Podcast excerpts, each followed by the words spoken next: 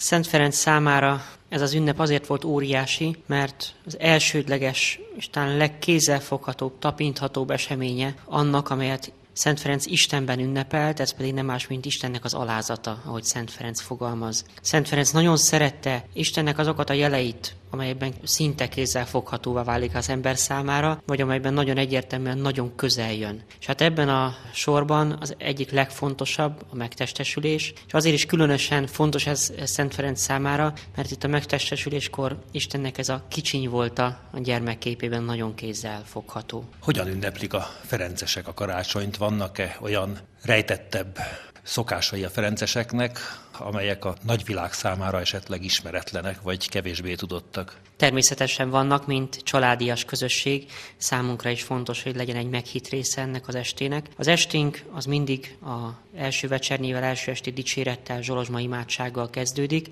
mely ezen az estén azért különleges, mert mindig a legfiatalabb, a rendben legfiatalabb testvér prédikál, elmélkedik a megtestesülés ünnepéről ebben a megszokott liturgikus ünnepben. Szintén nagyon fontos az asztalnak a közössége, a közös vacsora ezen az estén. Ezt azonban egy közös gyertyagyújtással, egy kis liturgiával kezdjük el, melyben megemlékezünk az üdvtörténetnek a nagy eseményeiről, azokról a nagy ószövetségi eseményekről és történelmi helyzetről, melyben Krisztus megszületett, illetve mely megelőzte az ő születését. Majd pedig egy gyertyagyújtási imádság kezdődik, tíz nagy könyörgés mellett gyújtjuk meg a tíz gyertyát. Ezekben a könyörgésekben egyrésztről hálát adunk az atyának, a fiúnak és a szentéleknek a megtestesülésért, Másrésztről imádkozunk az egyház vezetőiért, más keresztényekért, zsidóságért, a rendnek a vezetőiért, családtagjainkért, ezen az estén különösen azokért, akik elhagyták a rendi közösséget, és hát nem utolsó sorban azért, hogy az Isten áldja meg azt a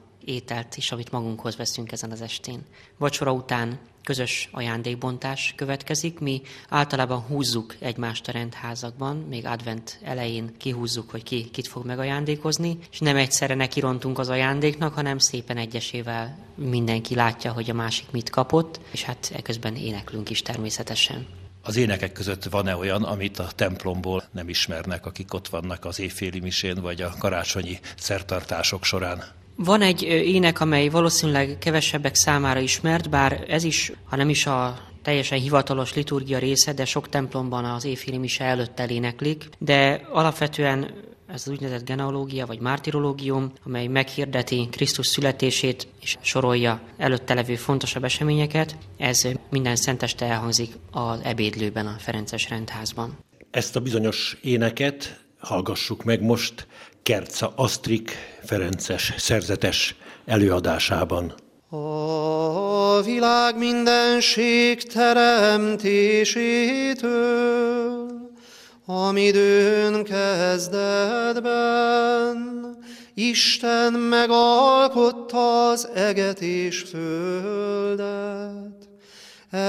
Egyedül a végtelentől tudott sok ezer évvel s a víz pedig a 2957. évben Ábrahámnak születésétől a 2015.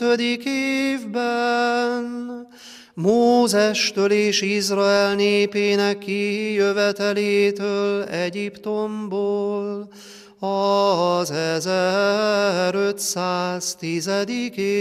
évben. Dávid királyá fölkenésétől az 1032. évben. A 75. év hétben Dániel jövendőlése után a 194. görög olimpiász idején, Róma alapításától a 752. esztendőben, Octavianus Augustus uralkodásának 42. évében egész földünkön amikor béke volt, világnak hatodik korában, Jézus Krisztus, az örök Isten, s az örök atyának fia, minket vágyva, legkegyesebb eljöttével megszentelni, a Szent Lélektől fogantatva, mint hogy fogantatása után kilenc hónap betelt. Júda Betlehemében születik Szűz Máriától, emberré lévén. Megszületik a mi Urunk, Krisztus, test szerint.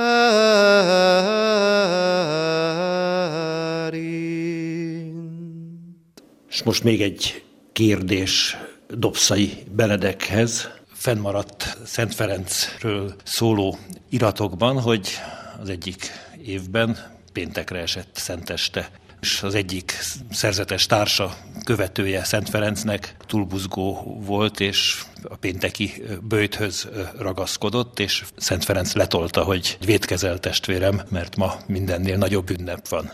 Valóban ez így van.